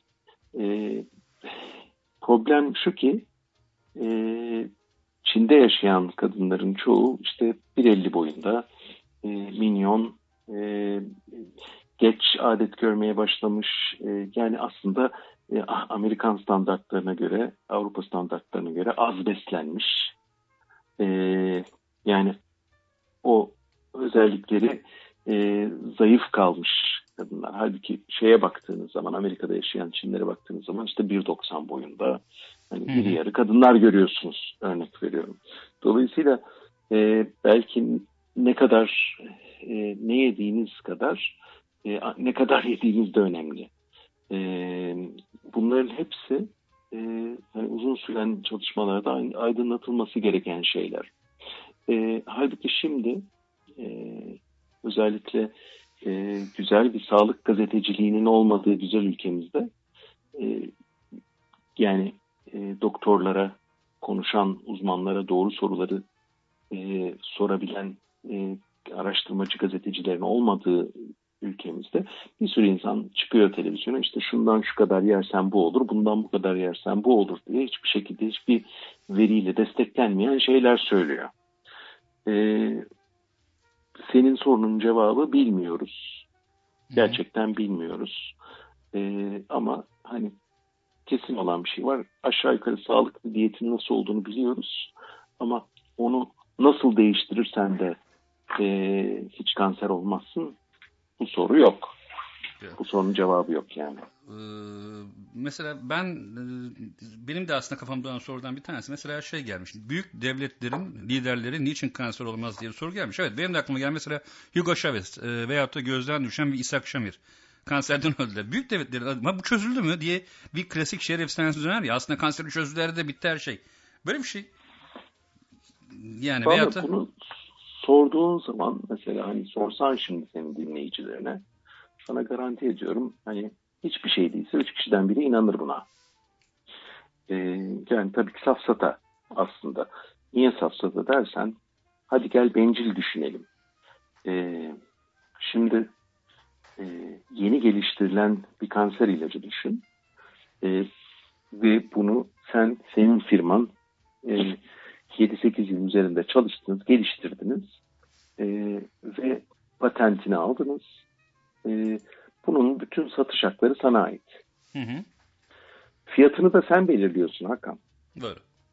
E, ve e, mesela diyorsun ki ilacı 100 liraya e, belki mal ettin. Ben bunu abicim diyorsun ki 20 bin liraya satacağım. Her ay. Ve bunu hasta 5 yıl kullanacak. Var böyle ilaçlar. Yani çok vahşi ama var. Hı hı. Şimdi sen bana söyler misin lütfen? Sen bu ilacı geliştirmişsin. Ee, gerçekten çok etkili. Ee, yani hangi güç senin bunun patentini almanı ve e, bu geliştirdiğin ilaçtan para kazanmanı engelleyebilir. Çünkü emin olabilirsin ki sen bunun üzerine otururken eğer bir şey yapmazsan, patentini almazsan e, yan firmadaki, e, öbür ülkedeki, Japonya'daki, Çin'deki araştırmacı da aynı şey üzerine çalışıyor. Kim önce e, çalışırsa, kim önce patentini alırsa o kazanıyor parayı. Ve bir sürü şirket bu yüzden batıyor, bir sürü şirket bu yüzden gerçekten parlıyor. Dolayısıyla sırf bu bencil neden bile aslında kanserin çözümü bulundu ama hani çok uluslu şirketler bunun üzerine yatıyorlar. Şeyin söylemini zaten geçersiz kılıyor. Ee, kanserlerin birçoğunun çözümü bulunuyor. Ee, bugün 15 yıl öncesine göre çok daha e, muhteşem çözümler var elimizde. Her senede e, artarak devam ediyor bu. Ama e, hani gizli bir entrika yok ondan emin olabilirsiniz. Artı işte e, ne olacak yani ben mi saklayacağım? Sonuçta bizim de annemiz kanser oluyor, bizim de babamız kanser oluyor, bizim de sevdiklerimiz kanser oluyor. E, dolayısıyla öyle gizli bir şey yok. Orada en azından net konuşabiliriz. Her şeyin önemlisi e, onkologlarda kanser oluyor. Yani bil- biliyoruz bir Türk örneğini gördük hatta. Tabii Senin de ki, çok tabii biliyorsun. Vallahi Allah kimseye vermesin diyerek e, iki tane daha sorum olacak sana. Biraz evvel şekerden bahsettik yani. Kanda zaten şeker yemesen de bir şeker var demiştin. Bu metformin bazı ilaçlar, benim sorum bu da. E, mesela glukofej, glukofen bunların normalde e, bir araştırmaya göre kanseri daha azalttığı, bunu kullanan insanlarda kanserin daha az olduğu bir yapılan bir şey varmış. E, böyle bir araştırma varmış. Ne kadar doğrudur bu? Çalışıl, çalışılıyor bunun üzerinde. Yani her kongrede e, bununla ilgili azar azar bir takım şeyler çıkıyor. Hani daha henüz e, böyle bir şeyi e, evrensel olarak önerebileceğimiz bir şey yok elimizde. Çok muhtemelen e, belli moleküler anormalliklere sahip kanserlerin önlenmesi konusunda ya da tedavisi konusunda rol oynuyor olabilir. E, ama e, dediğim gibi daha henüz e, tatmin edici bir veri yok elimizde. Bir de aynı zamanda da e, Alzheimer'a sebep olduğu söyleniyor bunların. Efendim? Yani Alzheimer'a sebep olduğu söyleniyor bu ilaçların. Metforminin mi? Evet metforminin. Bilmiyorum onu. Ben de bir yerden duydum sadece ama Aa, bir dakika bağlantımız şu anda kesildi. Tekrar Kerim Kaban'la bağlantımızı kuralım bakalım. Bu arada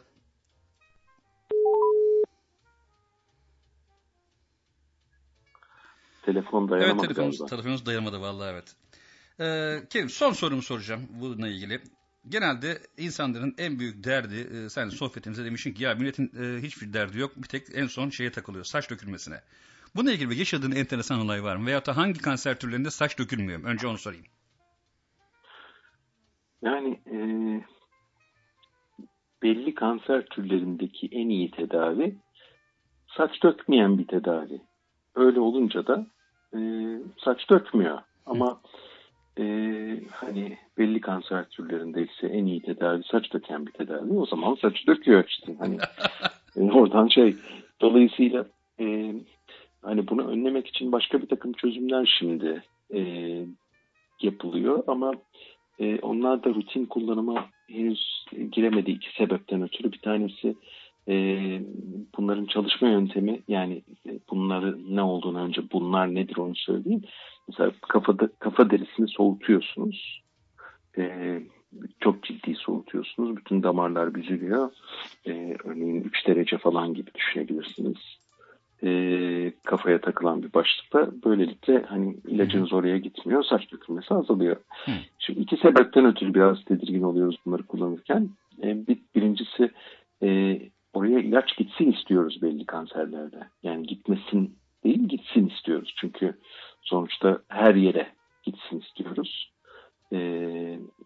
Dolayısıyla eğer e, kafaya ya da kafa derisine yayılma riski olan bir kanserse bu o zaman e, bunun güvenilir olduğundan e, emin olmak için daha fazla e, veriye ihtiyacımız oluyor. O yüzden onu öyle şeyleri kullanmakta tedirgin olabiliyoruz. Ama belli kanserlerde mesela eğer kafaya gitmeye ya da kafa derisine gitme, cilde gitme ihtimalinin çok az olduğunu düşünüyorsak kullanabiliyoruz. İkincisi de e, etkileri e, çekilen bütün zahmete rağmen yani sonuçta işte 5-6 saat kafa e, buzdolabı gibi bir şeyin içerisinde kalıyor çekilen bütün zahmete rağmen e, her zaman e, istenilen sonuçları vermeyebiliyorlar.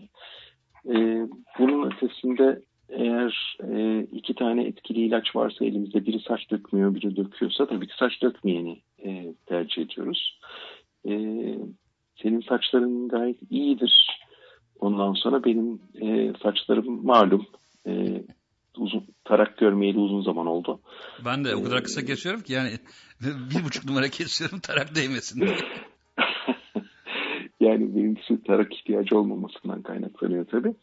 Ee, şimdi e, dolayısıyla e, belki e, bizim anlamamız daha zor ama ben e, mesela kendi annem kanser olduğunda onunla konuşmuştum. İşte tedavinin bir sürü yan etkisini anlatmıştım. E, ve hani hepsine yuvarla gelsin hazırım gibilerden dinlemişti. Konu saç dökülmesine geldi. Annem koptu. E, ağlamaya başladı. E, ve hani e, gerçekten e, bu hani saç dökülmesi konusu e, bazen e, erkekler için de kadınlar için de çok önemli bir konu olabiliyor. Bu konuda söylenebilecek tek şey e, yani e, bazen hayatı e, hastalarımdan en azından öğrendiğim şeyi dalgaya almak lazım. E, mesela bir hastamın yaptığı şey çok hoşuma gitmişti. Bir tane 4 yaşında kızı vardı. E, ve e, şimdi tabii çok etkileniyor kız çocuklar bundan. E, saçının da döküleceğini biliyor tedaviyle. E, saçını dökülmeden önce şöyle punk gibi sadece ortada saç kalacak şekilde kestirip onu da işte 18 tane farklı renge boyatıp kızıyla bir sürü fotoğraf çektirmişti. ee, yani e, sonuçta çıkacak bu saç geri. Ee, bu hafifliği, bu hafifliği, bu duyguyu çocuğuna aktarabilmek için tabii kendisi böyle hissetmese de böyle bir şey yapmıştı. Mesela benim çok etkilendiğim şeylerden biriydi. E, kimi hasta mesela e, mesela bir hastam vardı. Bir tane kızıl bir tane de siyah peruğu vardı. Bugün kendimi kızıl hissediyorum deyip kızıl peruğu takardı. Ondan sonra hani böyle bir bakış açısı aslında hayatı bir parça hafifi, hafife alan bir bakış açısı öğrenmemize de yarıyor e, kanser gerçekten istesek de istemesek de. Mesleki bilgilerden dolayı çok teşekkür ederim Kerim. Şimdi diğer Kerim'e gelelim. Kerim ne yapar? Ne müzik dinler? Ne müzik çalar? Ne müzik söyler?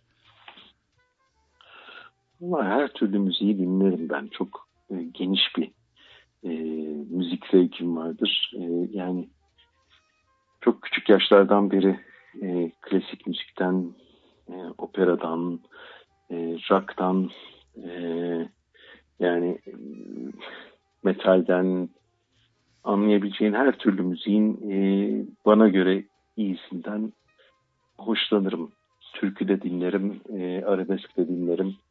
E, iyi olduğu sürece. Flamenco da dinlerim.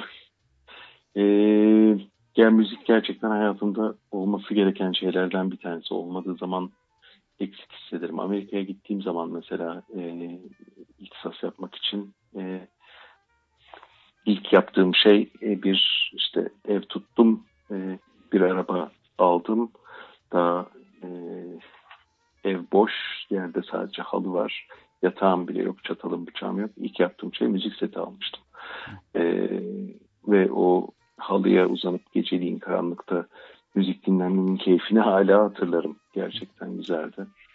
E, başka şey ne yaparım? E, son senelerde bir bisiklet e, aşkı doğdu. E, ve bunu aynı zamanda e, başkalarına da yardım etmek için de kullanıyoruz. Mesela e, Temmuz ayında e, üç ülke geçtik. 800 kilometre kat ettik. 7 günde.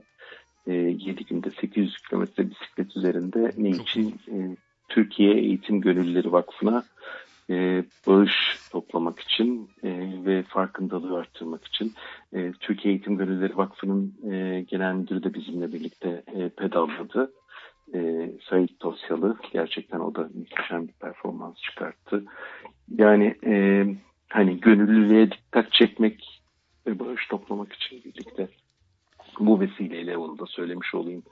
E, hani ilgilenenler olursa Türkiye Eğitim Gönüllüleri Vakfı gerçekten Türkiye'nin en ciddi e, çocukların eğitimine eğilen e, kurumlarından biridir. E, hem zaman ayırarak yani hani gidip zamanınızı e, vererek ya da hem e, para bağışlayarak ya da başka şeyler bağışlayarak mesela en son yaptıkları şeylerden bir tanesi ne biliyor musun? E, çok hoşuma gitmişti. Evimizde hepimizin ne yapacağımızı bilmediğimiz elektronik eşyaları vardır. Hı hı hı. E, işte eski radyo, eski bir şey. Hani e, atamayız da satamayız da. Hı hı. Bunları topluyorlar mesela. Değil mi? Bunları topluyorlar. Ondan sonra çocuklara atölyelerde e, e, bunları kullanarak e- eğitim veriyorlar. Çok yakından takip ettiğim için, e, ilgili grubu da çok sevdiğim için zaten e, buradan bir çağrı yapalım aslında. Evet, yani e, hepimizin çocuğu var ama birilerinin de çocuğu var, birilerinin de eğitim görmesi gereken çocukları var. Ne kadar eğitirsek o kadar aydınlık bir Türkiye'ye gideriz diye düşünüyorum ben. Ağzına sağlık. Aynen öyle. Bisiklet e, ama bize bak bir de hep şey var. Benim çocuğum olduğu yeter. Ya kardeşim e, olduğu kadar bir şey yap. Madem yapabiliyorsun yap. Yani bir gece sokağa çıkma yemek parasıyla beraber parasıyla bir çocuğun okul masrafı harcanıyor, gö- götürülüyor, gidiliyor. Çok doğru söylüyorsun. Maalesef. şey, bunu mesela e, şöyle söyleyeyim. Mesela bir takım ülkelere baktığın zaman e, Almanya'ya, Fransa'ya, İngiltere'ye e, insanlar ortalama olarak yani rakamlar tam doğru olmayabilir ama hani fikir vermek için 4-5 dernek üyesi. Yani e, gönüllü olarak bir şeyler yapabilmek için e, zamanlarını, e, paralarını, e, emeklerini veriyorlar. E, bu e, çok önemli bir şey. Bizde ise e, bunu yapmıyoruz. Bir gönüllülük bilinci yok. Yani evet belki işte dini bayramlarda insanlar birbirlerine yardım ediyor ama esas olay gerçekten e, hani e, hani birisine çorba vermek değil de çorba yapmayı öğretmek ya da işte onun gibi bir şey. E, daha fazla gönüllü olmamız lazım. Yani bu ülkeyi daha iyi bir ülke yapmak istiyorsak e, daha fazla gönüllü olmamız lazım. Bencillik o kadar arttı ki son zamanlarda inanılmaz derecede arttı. Ya diyorum ya işte e, geçen gün e, deri saçması bir film vardı Netflix'te. E, neydi adı? Bird Box diye. Orada o kadar güzel bir şey vardı ki. Orada filmin tek güzel tarafı belki şuydu. E, bir anne aynı zamanda işte böyle bir olaylar olmuş falan filan. Bir günlük çocuğunu e, birisi teslim etmiş ona. O aynı gün doğum yapmışlar. İki tane çocuk var ve iki çocuğu birlikte büyütmüş. Bir tanesi e, gözünü açıp yola bakması lazım. Gözüne bak, e, açıp yola bakan ölecek. E, kadın ikisinden birden vazgeçemedi. Yani o işte hani bir şey var. Hep benim çocuğum böyle olsun, öbürünün çocuğu şöyle olsun. Anneler babalar hala çocuklar yüzünden kavga ettiği sürece zaten bizim bir yere gelme şansımız yok. Bırakın ya çocuklar kendi arasında hallederler. Onlarda statü diye bir şey yok. Bizim Gezin Korsan'da da mesela aynı şekilde statü yok. Kurucu yok. e, başkan yok, başkan yardımcısı yok, e, asgari ücret alanda bir, 750 kişi çalıştıran da bir. Ya bu eşitliği aslında statüleri koymak o kadar bizim hayatımızı zorlaştırıyor ki yalan söylemek ne kadar zorsa statülerle yaşamak da o kadar zor. Tamam, haklısın. Neyse kaptırdık gidiyoruz. Sevgili Kerim çok çok teşekkür ederim. Benim için zevkti. Ben teşekkür ederim ve, ve artı böyle bir program yaptığın için, bu zamanı emeği ayırdığın için gerçekten teşekkür ederim. Çok teşekkürler. Yazın e, birazcık havalar ısındığı zaman seni davet edeceğiz. Gezi korsanlar olarak bir yelken yaptıralım. Harika vallahi. Evet, o zaman son şarkıyla senin şarkınla hangi şarkı olacak? Hangisini çalalım? Vallahi eee, şöyle birazcık hafif tango havalı eee, bir şey olsun. Mesela neydi? Los Milos muydu? Evet. Çok güzel olur. Tamam, çok teşekkürler Kerim'cim. Ben Görüşmek teşekkür ederim. Güzel bir gece diliyorum. Çok teşekkürler. Görüşürüz.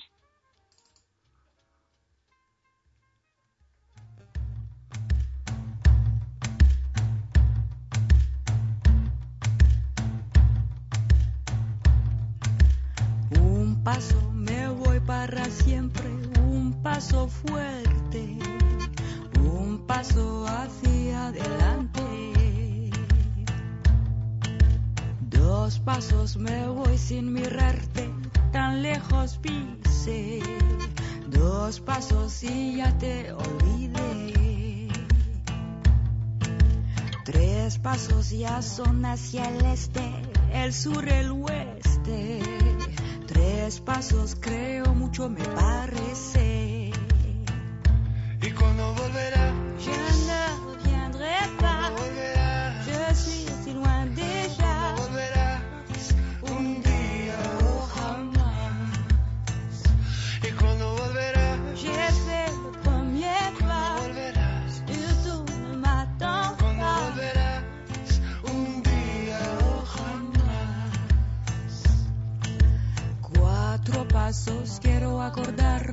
Cuatro pasos ya sé. Tú me quisiste, yo te quise. Cinco pasos ya sin perderme, tanto me alejé. Cinco pasos y te perdoné. Seis pasos ya son casi siete, contar más no sé. Mil pasos y más me quedo de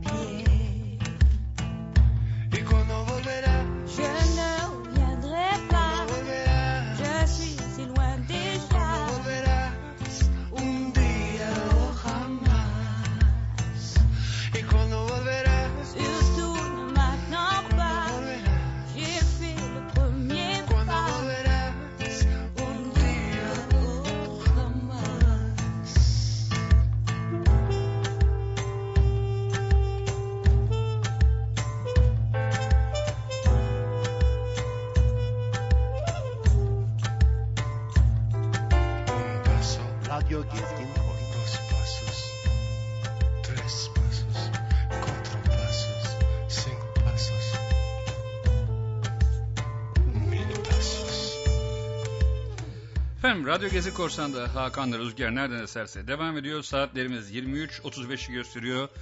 Sevgili Kerim Kaban'la kanser üzerine her şeyi konuştuk. Çok teşekkür ediyoruz kendisine tekrar. Bir dahaki sene yeni e, değişimler, yeni tedavi yöntemleriyle beraber sevgili Kerim Kaban'ı tekrar e, yayına alacağız. Bize söz verdi. Bugün enteresan bir haber geldi. Enteresan haber neymiş efendim? E, Arap ülkelerinden bir tanesi çok e, başarılı bir haber var. Bundan sonra Suudi Arabistan'da boşanma davası açılan kadınlara SMS gelecekmiş. Bak bak ne güzel görüyor musunuz? Yani adam boşuyor e, kadın için sorun yok. Kadın sadece senin hakkında boşanma davası açıldı. Şu sebepten açıldı diye boşanma davasına ilişkin bir şey geliyor. Kadının rızası dahi yok. Bu da enteresan bir hikaye gibi gözüküyor. Ne güzel işte medeniyet burada çalışıyor.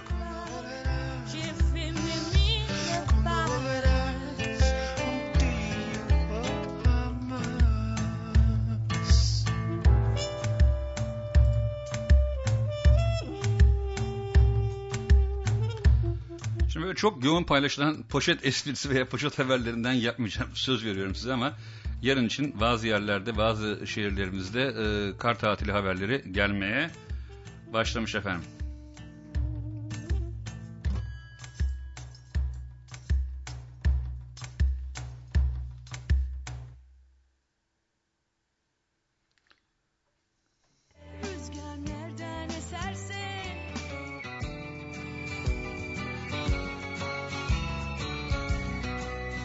Bakalım Adrian Celentano dinleyelim ondan sonra yavaş yavaş kapatırız herhalde.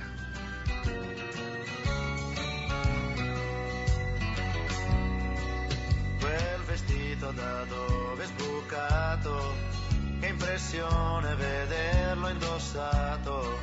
Se ti vede tua madre lo sai, questa sera finiamo nei guai. È strano ma sei tu, 14 anni o un po' di più, la tua Barbie è da un po' che non l'hai, e il tuo passo Bu şarkı da sevgili Ebru Narlı'nın isteğiydi. Al telefono è sempre un segreto, quante cose in un filo di fiato. E vorrei domandarti chi è, ma lo so che hai vergogna di me. La porta chiusa male tu, lo specchio, il trucco, il seno in su. E tra poco la sera uscirai per le sere non dormirò mai.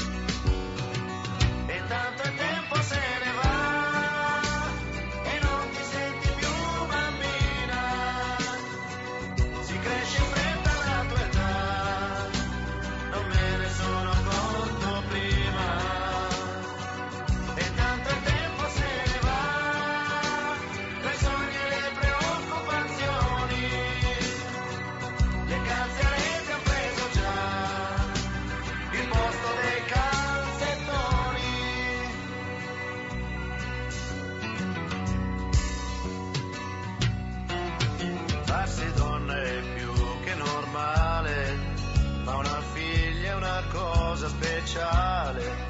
Il ragazzo magari ce l'hai, qualche volta hai già pianto per lui. La gonna un po' più corta e poi malizia in certi gesti tuoi e tra poco la sera uscirà per le sere non dormirò mai e intanto il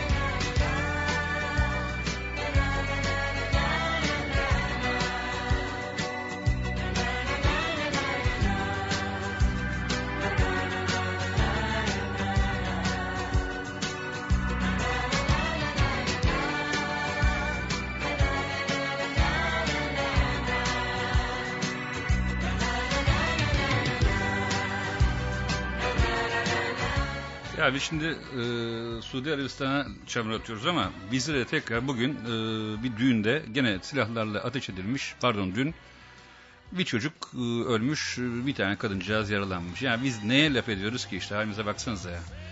Şimdi şey geldik. Bir tane İtalyan abim vardı hatırlar mısınız böyle pala bıyıklı. E, Seviyorlar Maydanek dediği it- e, Amerikalıya hasta olmuş. Zarzavor Rene Renato. to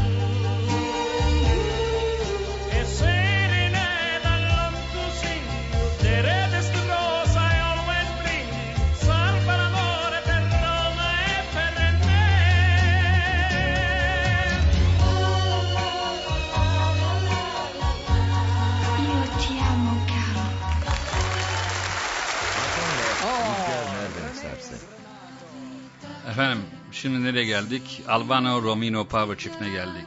Ev İtalyanlardan gidelim dedik bugün 80'lerden. Bakalım gidebildiğimiz kadar gideceğiz.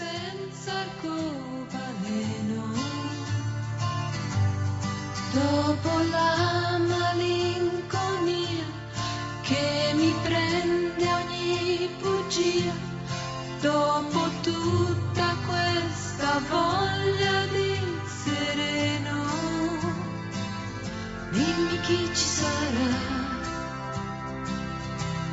Dopo il sogno delle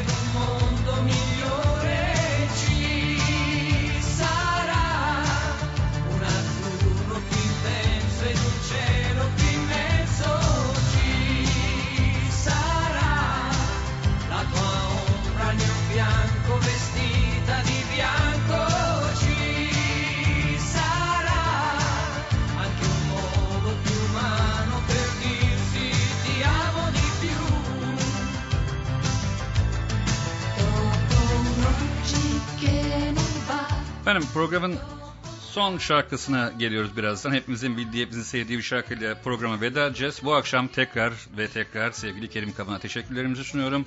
Özelden ve e, diğer taraftan gelen WhatsApp mesajları olsun, Facebook mesajları olsun zaten herkesin soruları da cevaplandı. Şu ana kadar gelmişlerden gördüğüm kadarıyla.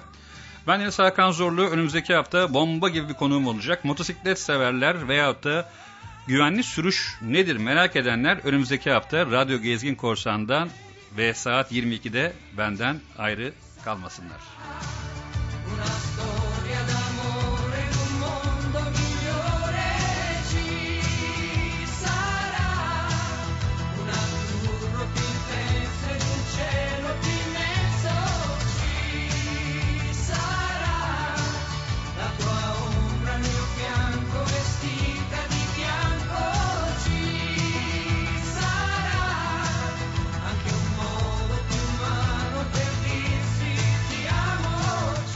Bu arada saat e, tam 00'da gece yarısı programın bir e, kopyası da yayına girecek. Yani e, arşivden de dinleyebilirsiniz. Arşive de eklenmiş olacak ama saat tam 12'de e, programın tekrarını dinleyebileceksiniz.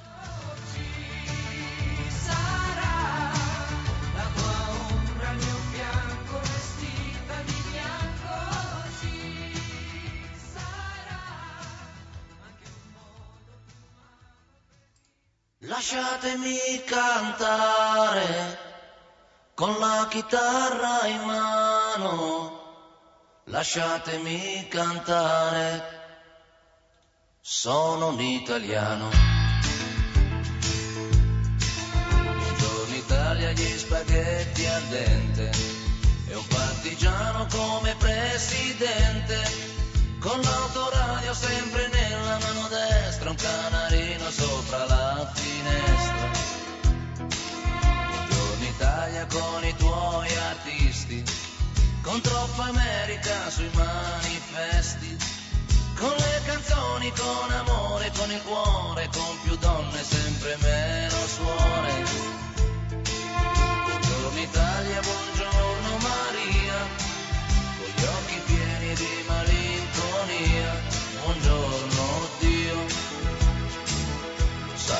sono anch'io. Lasciatemi cantare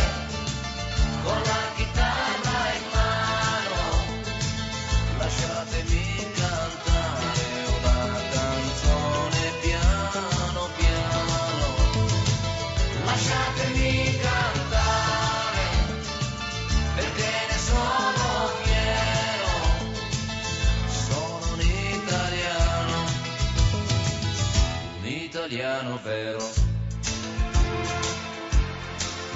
Torna Italia che non si spaventa, con la crema da barba la menta, con un vestito gessato sul blu e l'amo viola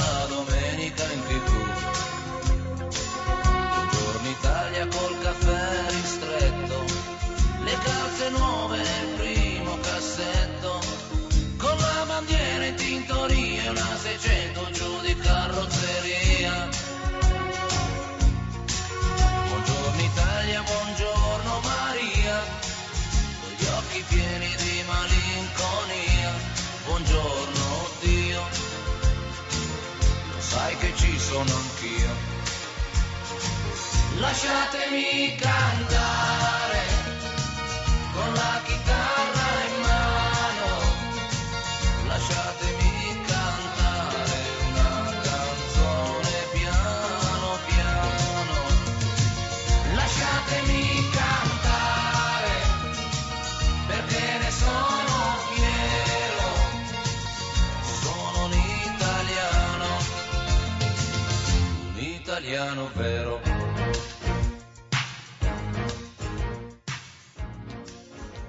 Bitti ya.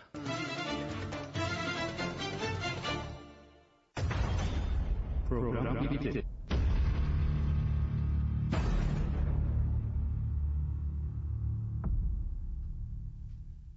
Ailemizin radyosu Gezgin Korsan Radyo. Ailecek dinliyoruz. Na na ni ni ni.